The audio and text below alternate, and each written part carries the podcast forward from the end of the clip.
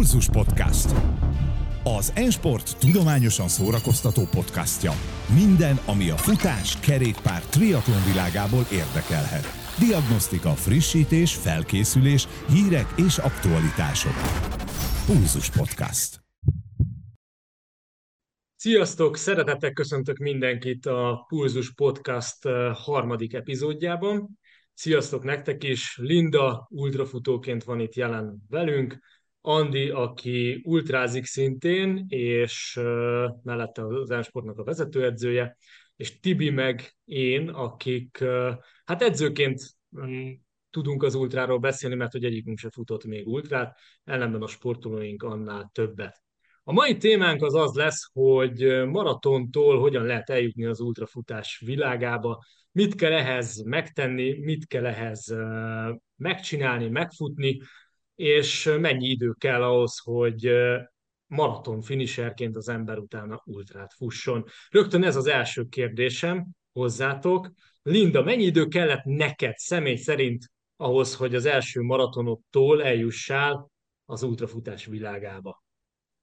Hát én az első maratonomat azt jó pár évvel ezelőtt futottam, 2017 előtt, és gyakorlatilag 2017 után néhány hónappal kaptam egy olyan lehetőséget, illetve akkor találkoztam veled, illetve az Ensporttal, hogy fussak már... Én egy... voltam a lehetőség. Nem te voltál lehetőség, nem, hanem az ultratáv teljesítése, és az 60 kilométer volt, és ott gyakorlatilag egyébként nem azt mondom, hogy az első maratonomtól kezdve néhány hónap alatt, de viszonylag rövid időn belül a 42-ből egy 60 kilométeres távot sikerült teljesítenem. Andi, te hogy állsz ezzel a témával? Hát ez egy nagyon izgalmas kérdés, mert ugye én főleg terepen mozgok, tehát nekem aszfalton a legtöbb eddig 100 km volt, és azt is tavaly uh, sikerült először így egyben. De előtte én mindig terepen mozogtam, tehát nekem is ugyanezek a lépcsőfokok voltak, csak terep irányból, illetve a teljesítménytúrázás során már találkoztam a hosszú távokkal, ezért ez egy picit más, más megközelítés, mint mindáig. Igazából síkon én még aszfalton maraton sose futottam hivatalosan. Edzésként talán már igen, de, de hivatalosan még nem.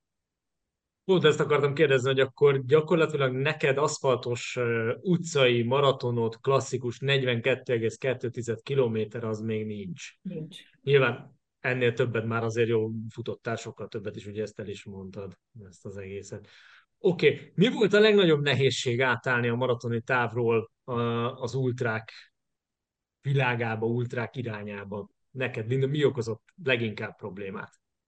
Hát alapvetően a, a, hogy többet kellett edzenem rá, többet kellett készülnöm rá, és hozzászoktatni a szervezetemet, hogy mivel még sose voltam 42 km felett, tehát sose futottam olyan távot, ezért az, hogy hogy fog reagálni a testem mondjuk 50 vagy 60 kilométernél, most így az első ugye a 60 kilométerhez viszonyítva, úgyhogy e, ezt, ezt nem tudtam, hogy mi fog rám várni, hogyan fogok reagálni, és ez volt az egyik ilyen nagy nehézség, hogy ez, ezt, ezt megtapasztaljam, és, és sikeresen tudjam utána teljesíteni ezeket a hosszabb távokat, és nyilván, ahogy a 60-ból lett utána 80, utána 100, és akkor így tovább egészen a 200 feletti ultratávig, itt mindig, mindig azok voltak a lépcsőfokok, hogy teljesítettem már valaha korábban azt az adott távot, és hogyha azt elértem, akkor ha tovább megyek, akkor mi fog hogyan fog reagálni rá a testem. És egyben nem csak nehézség volt, hanem kihívás, mert hogy ugye Tibi, te szoktad mondani azt, és ezt tőled tanultam, hogy a Monteverestet, Monteverest megmászására nem azzal készülünk, hogy megmásszuk a Monteverestet. Ugye? Ez mit is jelent? El tudnád mondani nekünk? Hát a, a, akkor azért mondatban visszareflektálnék az előző kérdésre, nekem is lenne egy hozzáfűzni valóm, hogy ha valami szubjektív a sportban, vagy a futásban, akkor ez szerintem pont az, hogy ki mikor ugrik át maratonról, vagy akár félmaratonról ultrára, tehát ez tényleg, mint maga a futás is biztos beszélünk róla, nagyon fejben dől el ez az ultratáv, és ö, szerintem nagyon sokszor ö, olyan rövidebb táv után dönt valaki valamilyen okból, hogy ö, átnyergel, vagy akár véletlenül belecsúszik egy ultratávba, hogy mi edzőként nem ajánlanánk, vagy máshogy építenénk föl, de hát az élet sokszor áttervezi azt, amit mondjuk a logika diktálna. És hát visszatérve arra, amit kérdeztél, ez a, a hasonlat, hát ez azt jelenti, ami szerintem különösen érvényes a, a ultratávra, hogy ahhoz, hogy egy ultratávot az ember teljesítsen, a nevében is benne van, hogy ultra, tehát tényleg ultra nagy terhelés is, nem lehet úgy készülni, hogy edzéseken folyamatosan lefutom azt az adott távot, mert tönkre fogja tenni a szervezetet. Tehát mentálisan, fizikálisan teljesen ki lehet merülni ennek a, a projektnek a során, és hát nyilván úgyis majd, ha beszélgetünk erről, mindenkinek lesznek olyan tapasztalatai, amikor elkövette azt, hogy túledzette magát, hogy megpróbált így önbizalmat szerezni, hogy lefutotta a versenyt egyedül, majdnem edzés jelleggel, de nagyjából erre próbáltam utalni azzal a példával, amit az előbb említettél. Andi, neked, neked ugye te egy kicsit a terep világából érkeztél, ugye főleg teljesítménytúrák felől. Nálad hogy történt ez a távnövekedés?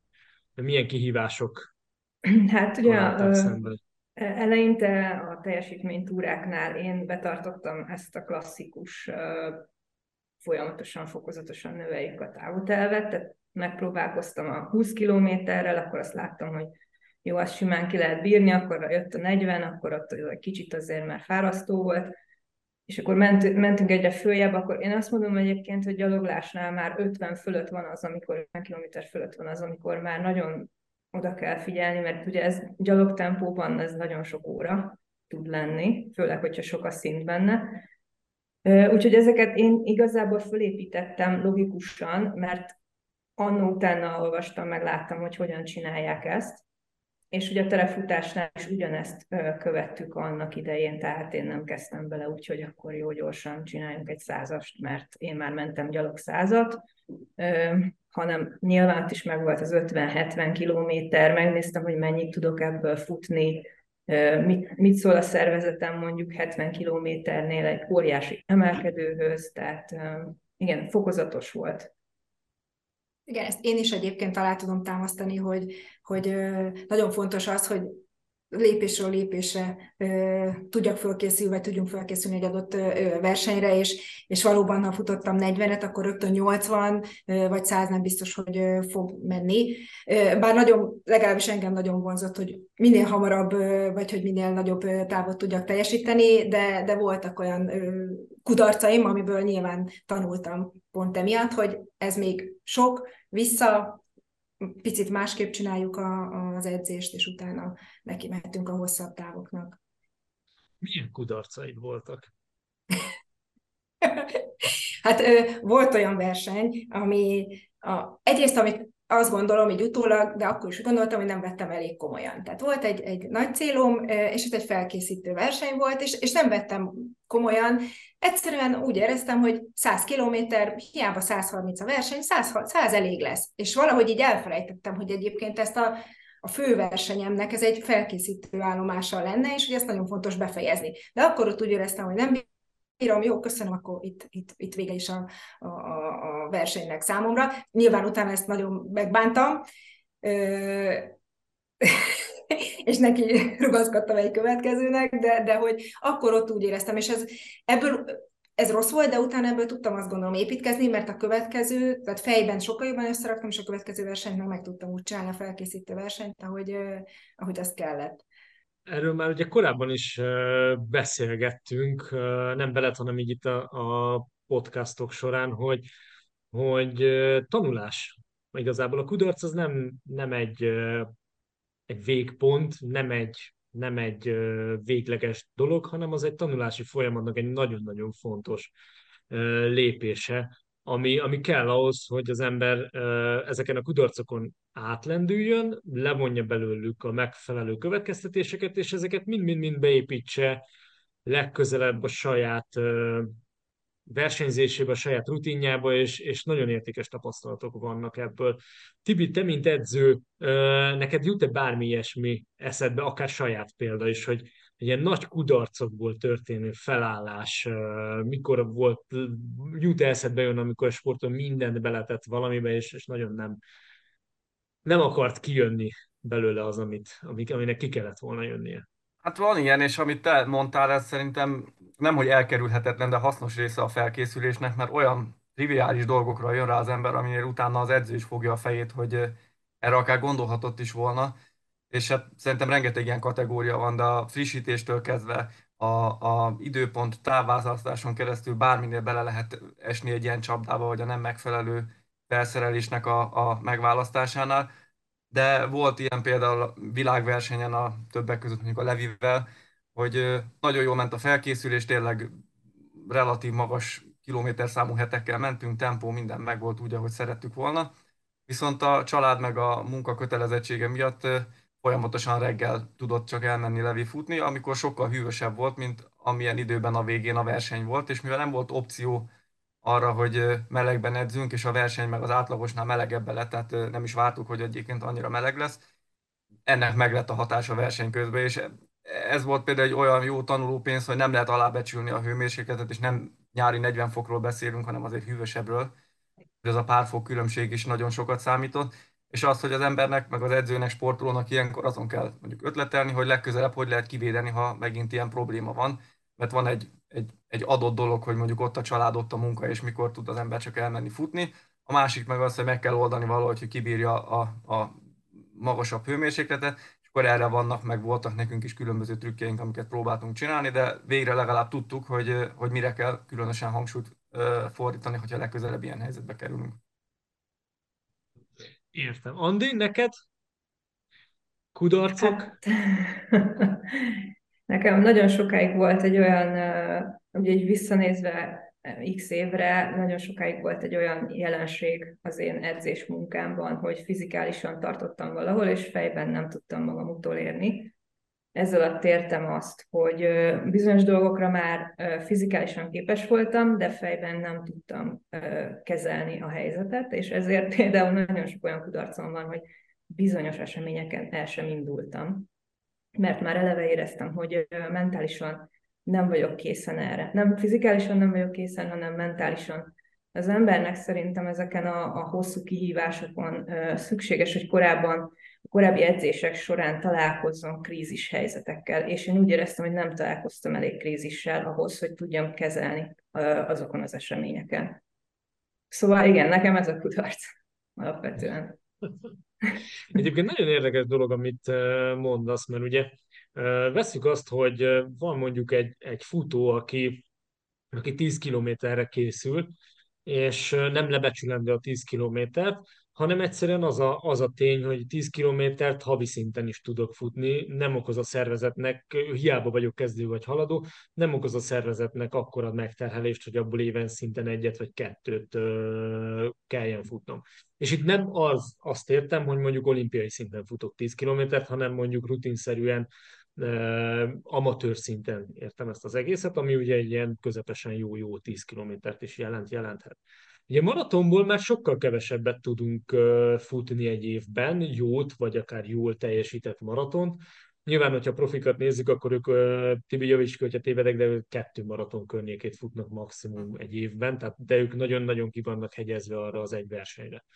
Ellenben mondjuk, hogyha az embernek egy 150-200 kilométeres verseny a célja, hát bizony az nem minden hétvégén van, és nem állhatsz úgy oda egy 200 kilométer elejére, hogy hát ha ez nem jön össze, nem baj, majd két hét múlva van még egy 200 kilométer, három faluval odébb, és akkor majd ott én azt lefutom, hanem ott bizony tényleg azon az egy napon kell ugye nagyon jót teljesíteni, nagyon jól teljesíteni, és az, hogy a, a sportoló legyen egy megfelelő versenyrutinja, oda tudjon állni ezekhez, a, ezekhez az eseményekhez.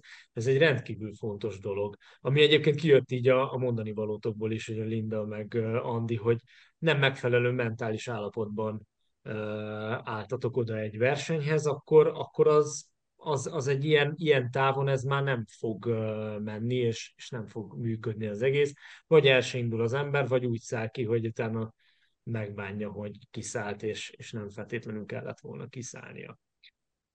Túledzés. Tibi, ugye nagyon, ezt most hozzád intézem ezt a kérdést, mint edzőhöz, ugye nyilván én is edző vagyok, de nagyon szeretem, amikor erről mesélsz, meg erről beszélgetünk ilyen témákról. Nagyon sokakban szerintem megfordul az, nagyon sokak fejében megfordul az, hogy vajon mennyivel kell többet edzeni egy ultrára, mondjuk legyen 100 kilométeres távra, mint egy maratonra. Mi erről a véleményed? Mennyivel kell többet edzeni szerinted? Hát ez attól függ, hogy maratonra mennyit készült, tehát ott is az alsó vagy a felső végénél volt. De, mondjuk azt, hogy egy teljesen amatőr, teljesen amatőr, aki mondjuk, azt mondom neked, hogy mondjuk 4 óra, 6 perces tempóval lefutja 42 kilométer, és mondjuk 11-12 óra alatt célozza be a 100 km, tehát nem ér Hát fogos egyébként, mert ez például ahogy magától, a, tehát az, az egész sportról beszéltük az elején egy mondat erejéig, ez nagyon nagy részben fejben dől Tehát vannak azok a túlbiztosítók, akik szeretnének minél többet futni a főverseny előtt, az első ultra előtt, pont azért, hogy, hogy ne ott legyenek kétségeik a versenyen, és biztos, hogy sikerüljön. Ezzel viszont, hogyha te példádnál maradunk valaki kezdő, megnöveli a sérülésnek a kockázatát, már akkora mértékű edzésterhelést tud összeszedni már a felkészülés során, hogy lényegében megváltás lesz a verseny, az ultrafutás, mert legalább előtte egy picit rápihen meg utána is. Jellemzően nagyobb mennyiséget azoknál érdemes erőltetni szerintem edzőként, akik már tapasztaltabbak, tehát tényleg akiknél nem a teljesítés a cél, és nyilván ők már a, a hosszabb távok felé fognak elmenni, de ez is becsapós, mert ugye, ugye mondtad a egymás közti beszélgetéseket, amiket szoktunk folytatni csapaton belül is, hogy én alapvetően a intenzitás párti vagyok, tehát ez azt jelenti, hogy nálam a volumen kisebb, és, és én úgy vettem észre, hogy sokszor nem kell feltétlenül több, vagy nem sokkal több kell egy, marat, egy ultra lefutásához, mint egy maratonhoz. Tehát ha most azt mondom, hogy valaki egy jó maratont akar lefutni, és készül 80-100 kilométert egy héten, akkor még azzal is le lehet futni egy 60-70-80 kilométeres versenyt is, egész jó eredménnyel, de 100 km fölötti hetekkel én azt mondom, hogy már bőven el lehet boldogulni, tényleg egy relatív, a saját szintjén nagyon jó eredmény kihozva magából. Linda, te mennyiket futsz? Hogy áll össze egy edzéseted? Miek azok a mennyiségek, amiket, amiket teljesítesz egy, egy felkészülés során? De mondjuk akkor legyen egészen konkrét, Spártatlonra hogyan készültél? én a számok, megmondom őszintén, a számokat, azokat, hogy hány kilométert futok egy héten, az, az, én abszolút az edzőmre bírok, bízom tehát rád, úgyhogy a számokat azt légy szíves, te hozd meg, mert fogalmam sincs. Nem én futsz, igyekszem... Nem futsz százas heteket, ezt akkor el lehet mondani, hát ez, hogy nincsenek száz Ez most így nem hangzik túl jól, legalábbis azt gondolom, de ellenben az eredmény azt gondolom, hogy az, az, az jól sikerült, tehát vagyis, hogy sikerült, úgyhogy nem csináltuk rosszul. Úgyhogy én a, valóban, én megcsinálom, amit, és én abszolút az edzőre bízom magam, hiszen ő ért hozzá. Tehát én, mint sportoló, és én semmilyen szinten nem értek így szakmailag hozzá, én abszolút megbízom abban, hogy amit kitűzünk cél, ami a, a, a főversenyem, illetve a, az ahhoz vezető út, az, azt abszolút a, a, az edző ért hozzá, és ő megtervezi, és ha én azt maradéktalanul megcsinálom, és nagyon fontos, hogy úgy csináljam, illetve úgy is csináltam, de hogy amit, amit megkapok edzéstervet, azt maximálisan teljesítsem. Mert azt gondolom, hogy ez a, ez a kulcs annak, hogy, hogy, hogy eredményes legyen, tehát hogy megcsináljam a, a, a versenyt. Úgyhogy nem tudok erre Mennyi... egy konkrétabb válaszolni. Akkor másként kérdezem, mennyire nehéz neked betartani az edzéstervben előírt mennyiségeket? Ugye dolgozol, három gyereked van, Ö, azt nem mondom, hogy mindig mindent maradéktalanul megcsinálok, de vagy meg tudok csinálni, de akkor ö, picit átvariáljuk, de jellemzően azért azt gondolom, hogy, hogy az edzést azt, azt úgy, ahogy van, elvégzem, tehát beleteszem a, munkát, és ugye elég változatos, tehát nem csak futás, hanem van kiegészítés, erősítés is, attól is függ, hogy éppen melyik szakaszába tartunk a felkészülésnek, tehát az alapozás másabb, amikor már közeledünk a, a főversenyhez, akkor is más jellegű a, az edzés munka, illetve az edzőversenyek, amiket egyébként én magam nagyon szeretek, mert azok egy-egy ilyen mérőpontok számomra, hogy hol tartunk a, a, a felkészülésben. És akkor mennyire nehéz ezt tartani? Mennyire nehéz? Tehát, jó, nem, jó, ne, nem nehéz, akkor válaszolok a kérdésedre. Nem nehéz tartani. Tehát én tudom, hogy mit szeretnék, mire készülök, úgyhogy én azt gondolom, hogy nem nehéz. Abszolút tartható. Az, hogy megcsinálni Annyi. bizonyos olyan edzést, bocsánat, még egy mondat, amit igen. nem kedvelek, mert azért gondolom erre céloztál, tehát igen, vannak olyan edzések, amit ha visszajelzem, hogy ez nem a kedvencem, mert meghalok benne, akkor nyilván azt megkapom a következő héten, ajándékba pluszba még ráadásként, de, de azt gondolom, hogy ebből fejlődöm, tehát, hogy, és ettől leszek még erősebb, úgyhogy ez beépül.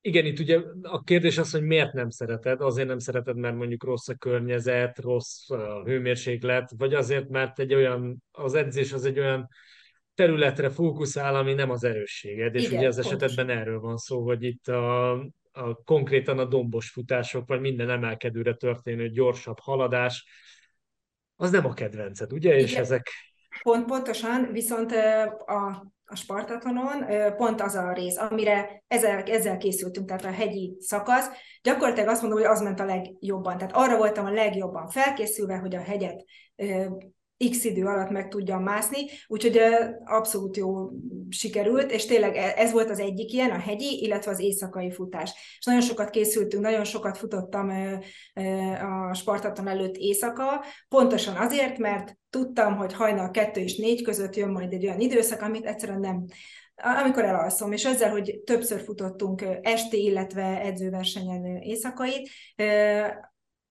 azt gondolom, hogy nagyon jól tudtam akkor ha- használni, és annyira hozzáedződött a, a, a, a testem, hogy ezt meg tudjam csinálni. Úgyhogy abszolút jó. Jók ezek a, a nem szeretem edzések, mert ezeket én így szoktam hívni. Azért ebben igyekeztünk némi rugalmasságot is, mármint, hogy nem szeretem edzésekben, némi rugalmasságot is mutatni. Ugye voltatok egyszer közösen edzeni, Uh, arról tudtok mesélni? Andi és Linda.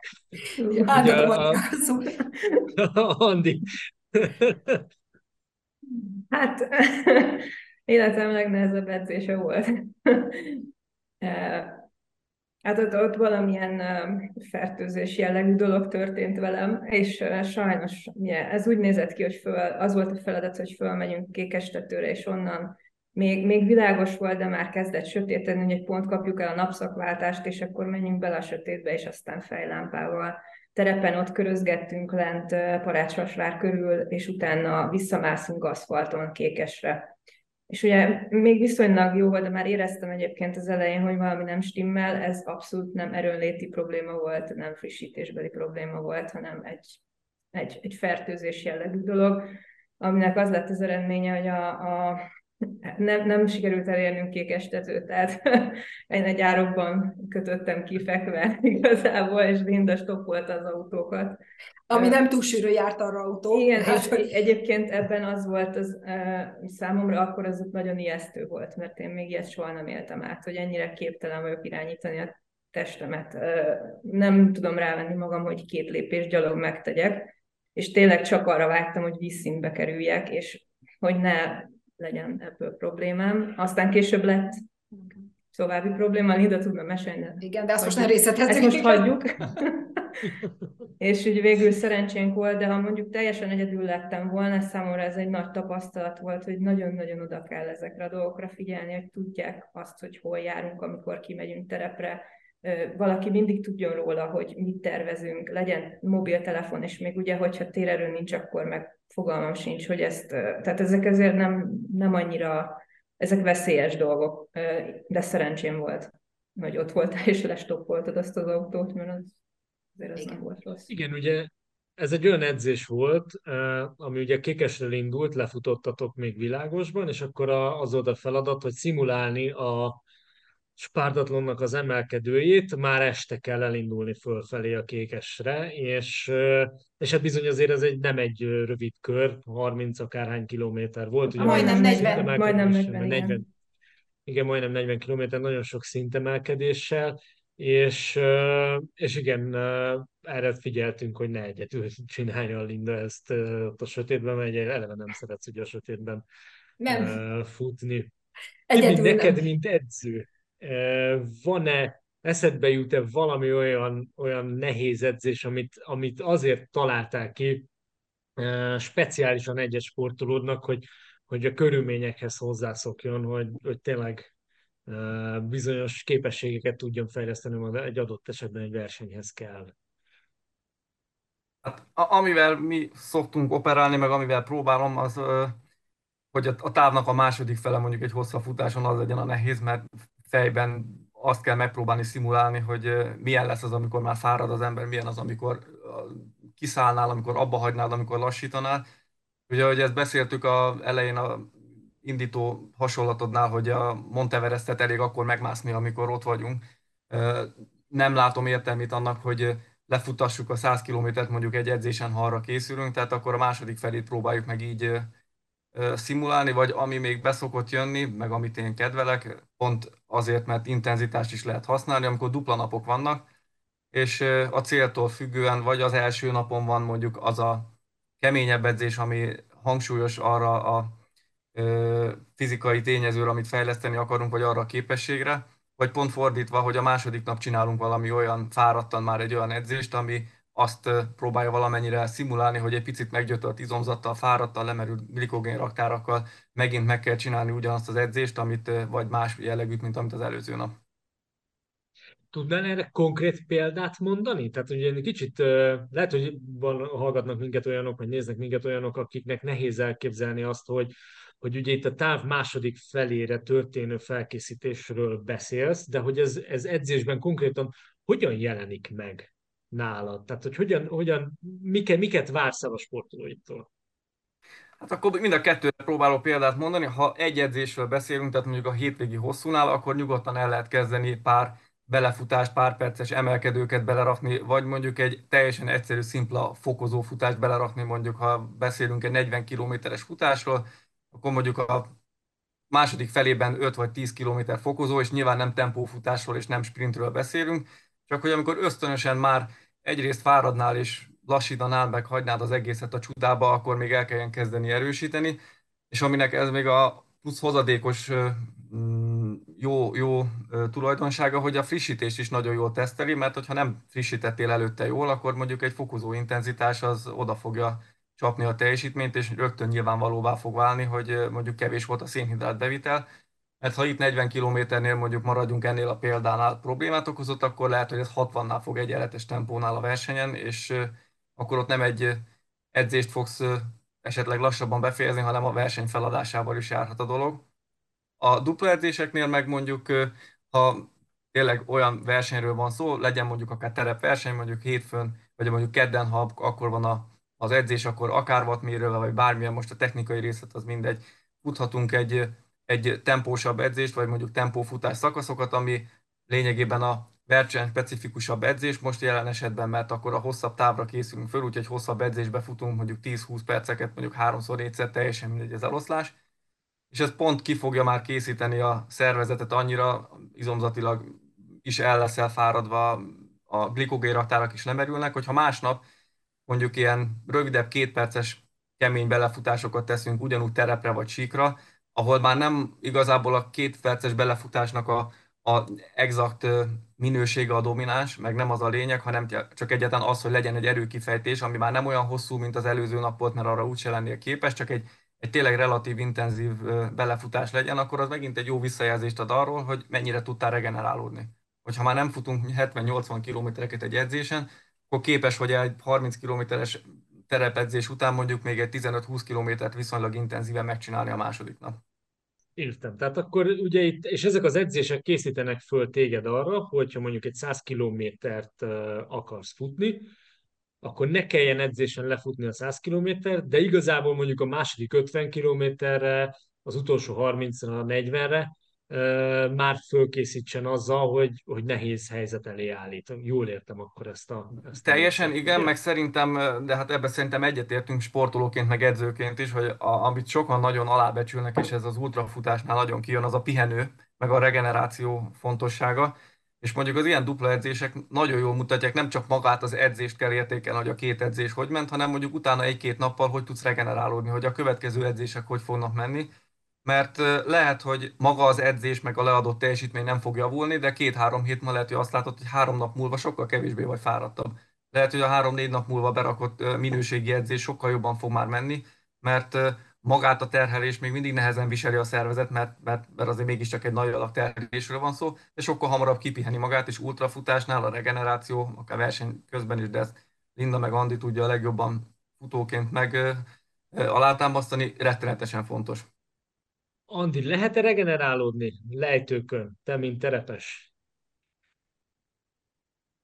Ez hosszú, okay. hosszú téma. Igen. Van még időnk.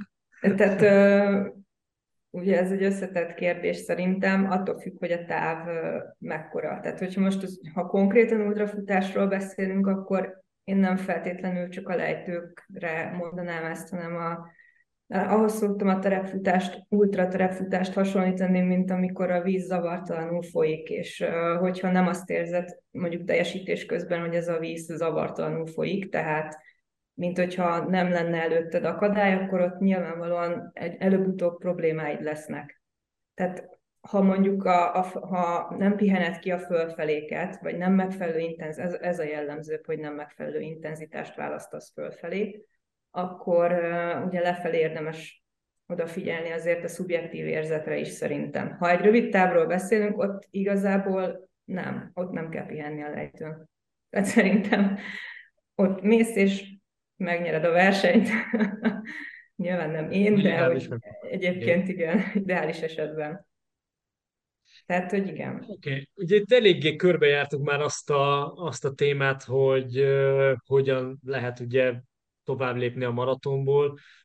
Kicsit összefoglalva, így amiket így elmondtatok, akkor, ha jól értem, akkor ez egy egyéni dolog. Igen, ezt egyébként én is alátámasztom edzőként, hogy abszolút egyéni, hogy ki mennyi idő alatt tud tovább lépni ultrákra. Az edzés mennyisége az, az emelkedik, de nem feltétlenül baromi magas edzésórákra kell számítani rögtön, hiszen nem is bírnál a szervezet azonnal azt, hogy akár duplájára emelkedjen az edzés kilométer. Ugye Linda egy nagyon jó példa arra, hogy hogy rendszeresen nem futunk 100 kilométeres heteket, az, az még odébb van, ez egyszerűen még az életvitelébe, itt életviteletbe se fér bele, ugye a munka meg a család és a gyerekek mellett, ez, ez nem, nem reális, hogy te kipihend a 100 km, rendszeresen 100 km fölötti heteket. Tényleg ilyen, ilyen extrém terhelésekkel próbálunk uh, operálni, amiről ugye az előbb beszélgettünk. Tehát nagyon egyéni maga ez az egész uh, felkészülés, hogy hogyan lehet tovább menni uh, maratonfutásból ultrafutásba és ami biztos, viszont nem egyéni, az az, hogy fokozatosan kell az egészet csinálni, és, és észszel. Amiről viszont még nem esett szó, az a felszerelés, és a felszerelésnek a választása, hogy miben különbözik az ultrafutóknak a felszerelése, mint a maratonfutóknak. Tehát, hogyha mondjuk az a feladatod, Linda, hogy fussál egy maratont, akkor mennyiben más a felszerelésed, mint hogyha az a feladatod, hogy fussál egy mondjuk egy 150-200 kilométeres verseny miben különbözik? Hát alapvetően ezt nagyon egyszerűen szoktam kezelni.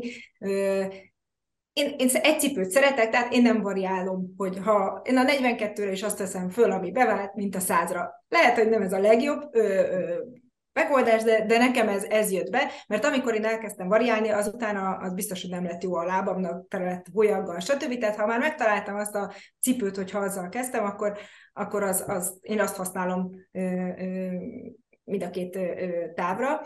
Illetve alapvetően én azt tapasztaltam, hogy a hosszú táv jellemzően, ha ugyanabban a, a szerkóban futom a hosszút, mint a, rövidet, az csak akkor van baj, ha nem használok olyan agyagot, mondjuk vazelin, tehát nem kellene be a testem olyan pontjait, ami hajlamos a kidörzsölésre. Tehát ha ezt nem teszem meg, akkor, akkor akkor, te, akkor az, az gyakorlatilag elrontja az egész hosszú táv futásomat. Tehát nálam ez egy fontos dolog, hogyha mondjuk maratonig simán felöltözöm, kimegyek, maraton fölötti távoknál már figyelek ezekre az ilyen apróságokra is, hogy ne dörzsölje ki az adott felszerelés a, a bőrömet, illetve a frissítés ez a, a, a táska, a hátizsák, az övtáska, tehát ezt erre is szoktam figyelni, hogy alapvetően egyrészt, a, hogy mit kell vinnem, tehát a hosszabb távra nyilván több minden, tehát akár több zselét, rövidebbekre elég csak a zsebembe betenni, viszont a hosszabbnál ott viszek egy hátizsákot, vagy egy öv, táskát, tehát ez, ez az, amire én még így szoktam figyelni, meg nyilván a, a, a hosszabb táv esetében nyilván az több óra, ezért, hogy olyan az időjárás, akkor akár bedobok egy, nem tudom, egy ilyen szél, vagy egy ilyen eső kabátot, vagy bármit a, a futózsákba, hogy legyen nálam. A rövidebb távot, tehát a 40 km körülieknél nem feltétlenül készülök föl ennyire.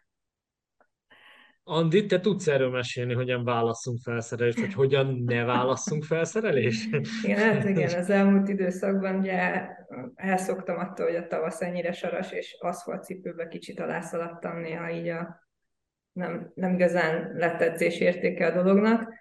Tehát igen. Hát magyarul aszfaltos cipőbe sikerült elmenni terepet futni. Hát igen. Igen, nem is egyszer. Igen.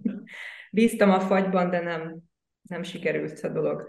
Hát ugye itt nálunk terepfutásról, hogyha beszélünk, ott annyi, ott azért jellemzően nagyobb a különbség. Ugye, ha veszünk egy sík aszfaltos ultrát, ott a frissítőpontok is úgy gondolom, hogy sűrűbben vannak, mint egy terep ultránál, ahol azért egy olyan 15-18 kilométer is lehet a két pont között. Emiatt nekünk nagyobb zsák kell, tehát feltétlenül elég sok mindent el kell tudnunk pakolni. Ami, ami nélkül én még nyáron sem indulok el, az, a, az az izolációs fólia, mert hogyha valami történik nyáron és éjszaka, leülhet annyira a levegő, hogy kerülhetünk olyan helyzetbe, hogy szükségünk lesz rá. Tehát ez általában nálam van, hogyha hosszabbat megyek terepen. Hogyha olyan terep edzésre indulok, ahol nincsen frissítési lehetőség, mert nem egy rendezvény, vagy nem szervezet, akkor nagyon-nagyon végig kell gondolni, hogy az ember mit visz magával. Frissítésből is jóval többet, folyadék ugye nekünk meg kell nézni, a források működnek-e, mi a helyzet, tudunk-e vizet felvenni.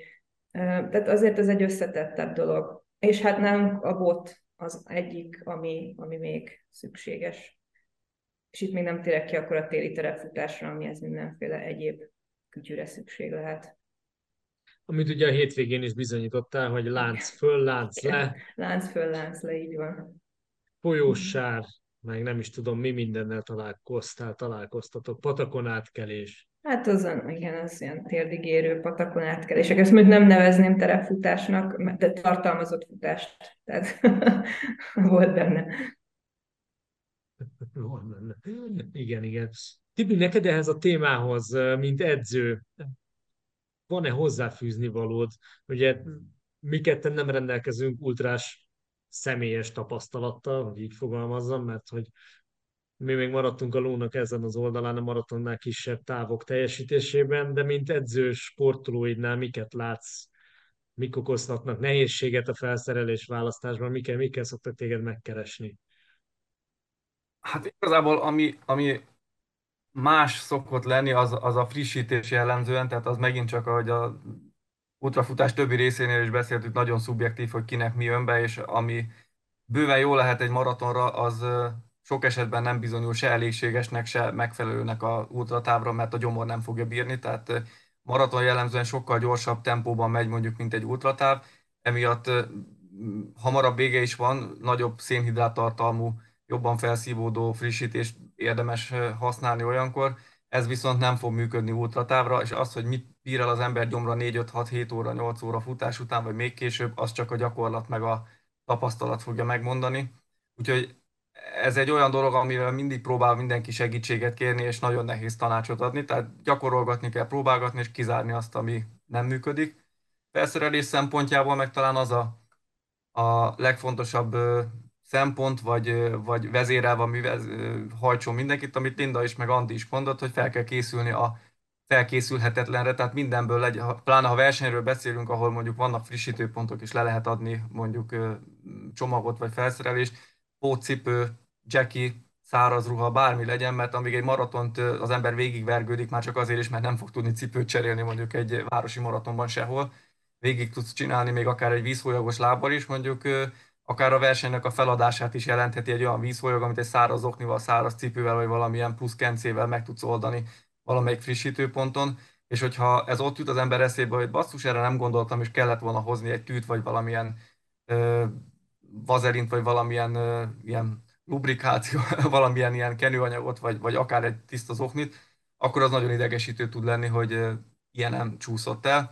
És a harmadik dolog egyébként, hogyha valaki tényleg ö, az időre megy rá, ami különbség, akkor a, a nagykönyv mindig azt mondja, hogy maratonra, félmaratonra végnyaptalpú, keményebb, ilyen félverseny, versenycipőt érdemes fölvenni, ami nem nyeli el annyira az ütés, gyorsabban lehet benne futni, ez viszont már legtöbbször sérülést okoz, tehát nem jó egy ultrafutásra. Úgyhogy ha valaki tényleg nagyon a másodpercek megszállottja, akkor az még a cipőnek a minősége vagy fajtájával is tud ötletelni, de akár milyen cipő mellett is dönt, szerintem két-három, de ezt a lányok tudják megerősíteni. Legyen mindig, még ha ugyanaz a fajta és talomban valami pótcipő, mert a cipő az nagyon kelendő eszköz ilyenkor. Ugye az ultrafutások nagy részénél azért jellemző az, hogy az ember segítővel találkozik, akár pontokon. Csak nem a sajátjával. Tessék? Jó esetben Találkozik, csak nem a sajátjával rosszabb esetben. Igen, igen. E, és még rosszabb esetben nincs nála a másik segítőnél semmi, ami neked kéne. Szóval, hogy ha jó esetről beszélünk, akkor ugye a saját segítő tud ezekben támaszt nyújtani neked, illetve illetve ellátni azokkal a pótfelszerelésekkel, amit előtte leadtál neki, nyilván azt nem fogja tudni megoldani, ami, ami, amit ott adhok találsz ki. Bár nekem volt egy ilyen sportolóm, aki, aki nem is tudom, a Ultra Balatont futott, és már nem tudom, hogy uh, hanyadik kilométernél, de valami extrém dolgot kívánt.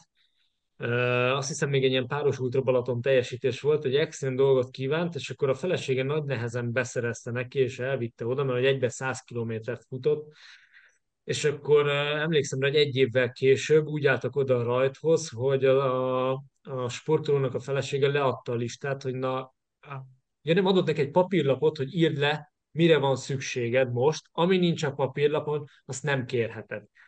Ez volt a szabály. Nem, lesz, nem vagyok hajlandó éjjel 11-kor neked nem tudom fahéjas muffin, most csak mondom valami fahéjas muffin szerezni, hogyha azt kívánod meg. Ha nincs, ha ott van a listán, akkor lesz fahéjas muffin, azt én elintézem, hogy nincs ott a listán, felejtsd el a fahéjas muffin. Szóval azért igen, néha az futók tudnak, tudják a segítőket kemény feladatok elé állítani, és, és bizony egyszer-egyszer a segítő feladata az nem sokkal könnyebb, mint a futónak a feladata, vagy legalábbis ezt így lehet mondani talán néhány, Igen, nem tudom, esetek. nem tudom, mennyire emlékszel az első Ultra Balatonnál, te voltál a kísérő, a biciklis és az autós kísérő egyben. Hogy nem emlékeznék. Tehát, Lehet azt elfelejteni? Előre, előre ment autóval 30-40 kilométert, utána kipattantál, bicikli föl, visszabicikliztél, hogy kísérni tudjál vissza arra 30 kilométerre, utána megint előre, és ez gyakorlatilag 200 kilométeren keresztül. Előre autó, vissza bicikli, előre autó, úgyhogy igen, ez és volt benne egy nagyon-nagyon-nagyon mély pont, amikor megálltam Balaton világoson, elég sötétben, és volt szerintem hajnali fél egy, egy óra, tehát valami fél kettő, és volt hat fok, és szakadt az eső. És akkor én így, így és de üljek vissza a biciklire, és biciklizek oda eléd, és így fú, na, ott, ott azért én, én erősen gondolkoztam, hogy Hát én mondom, be, beindítom az autót, bekapcsolom a fűtést, alszom, úgyis ide érsz előbb-utóbb, aztán csak összeszedtem magamat, és eléd mentem. Igen, szóval azért vannak, vannak kemény pillanatok a, a, a segítői oldalon is. Ugye ez az ultrafutásnak egy óriási eltérése a, a maratonnal szemben, hogy egy utcai maratonon hát nincsen segítőd, vagy legalábbis nem, nem vehetsz igénybe segítőt. Jó, záró gondolatok így a témával kapcsolatban. Miket tanácsolnátok most azoknak, akik hasonló útra szeretnének lépni, hogy maraton maratoni távokat növeljék, és ultra irányába kacérkodjanak. Linda, mit tanácsolnál nekik? Hát én alapvetően először az, hogy találjon magának egy jó kis célt, és nem feltétlenül egy-két év múlvára célt, hanem akár három-négy évre előre is gondolkodhat. És utána én mindenképpen javaslom, hogy egy edzővel kezdjen el készülni. Ez nagyon-nagyon sokat számít. Ugye én sokáig futottam tehát amikor edző nélkül, csak úgy, ahogy érzésre, de szerintem ez nagyon-nagyon fontos, hogy legyen, aki, aki segítse ezt a felkészülést, és így fokozatosan tudja érni a, a, a vágyott célt, és meg fogja tudni csinálni ezt az ultraversenyt. Andi? Hát az előző podcastben, amit mondtam, most is ugyanazt mondom, hogy a türelem az az egyik legfontosabb, és ami még számomra egy egy örök, örök nagy igazság, hogy a, mindig azt kell megfigyelned, hogy a motivációd változik-e vagy sem. Tehát ha van is egy célod, de x ideje készülsz rá, és úgy érzed, hogy fokozatosan lehet, hogy már valami más érdekel, akkor ne, ne, ne félj megvizsgálni magad ezzel kapcsolatban. Tehát türelem, és az, hogy tud, hogy amire készülsz, amit szeretnél elérni, azt tényleg szeretnéd. Tehát nem megszokásból szeret, szeresd azt a célt, hanem azért, mert tényleg szeretnéd. Én ezt, ezt tanácsolom. Tibi? Hát szerintem azt mindenképp fontos elmondani, hogy jó hír mindenkinek, aki az ultrába bele akar vágni, hogy az ultra az nem a 10-20 évesek sportja, tehát azt nagyon sokáig lehet csinálni 40-50-60 éves korban is, úgyhogy senki nincs elkésve, aki most azon gondolkozik, hogy célt válaszol, és éppen ezért, ahogy a lányok is mondták, megvalósítható, fokozatos célok legyenek, és ami nagyon fontos, és itt aztán pláne, hogy fontos, hogy ne essen bele senki abba a hibába, hogy máshoz kezdi el mérni a tempóját, meg a versenyeredményeit, mert amit lehet, hogy 20 kilométeren vagy 40 kilométeren meg tud csinálni, hogyha van valaki, akivel versenyezni akar, akár ismerős, akár valami követendő példa, az nem biztos, hogy menni fog 60-80-100 kilométeren keresztül. Tehát annyival máshogy fog reagálni a szervezete az embernek már ezen a távon, annyival sokkal-sokkal több mentális tényező és olyan dolog van, amit ez a probléma menedzsment, ami egyébként fejben dől el, és nem fizikális dolog, hogy, hogy magadat fejben kell inkább felkészíteni, és nem érdemes egy-két éven belül megváltani a világot, mert nem fog menni. Csak maximum egy két éven át tartó szenvedés, meg küzdködés lesz belőle, úgyhogy inkább tényleg fokozatosan és magadhoz képest nézd magad, és akkor látod azt, amit az Andi is mondott, hogy a motivációt hogy változik, és hogy fent tudod-e tartani a motivációt. Hát jól lenőtted azt, amit én mondani akartam. Én ezt úgy akartam megfogalmazni, hogy mindenki járja a saját útját. Tehát, hogy ne féljünk megtapasztalni dolgokat, ne féljünk föladni versenyt adott esetben, mert, mert ez is nagyon sok értékes tapasztalattal gazdagíthatja a felkészülést. De akkor egy picit módosítom a mondani valómat, és azt mondom, hogy ne féljünk pihenni sem. Tehát nem, nem ördögtől való az, hogyha kimaradnak a futónapok, nem ördögtől való az, hogyha kimaradnak az edzések. Persze nem azt akarom mondani, hogy kizárólag kimaradó edzésekkel bárki meg tud csinálni bármilyen ultrafutást, hanem egy nagyon komoly edzésmunkát el kell végezni. Egyszerűen csak azt akarom mondani, hogy van, amikor az ember szervezete azt jelzi, hogy ez sok, van, amikor vissza kell venni, és, és a fokozatosságot és ezeket a jó tanácsokat betartva tényleg egy egyéni úton el lehet jutni a maratontól szépen az ultrák világába, úgyhogy, úgyhogy az ember nem rokkan ebbe bele, és, és normálisan be tud fejezni ultraversenyeket. Én köszönöm, hogy itt voltatok, köszönöm, hogy meghallgattatok minket, és két hét múlva jövünk, addig is minden jót nektek, jó futásokat, és mindenkinek hajrá, aki a maratontól menne az ultrafutás világába. Sziasztok!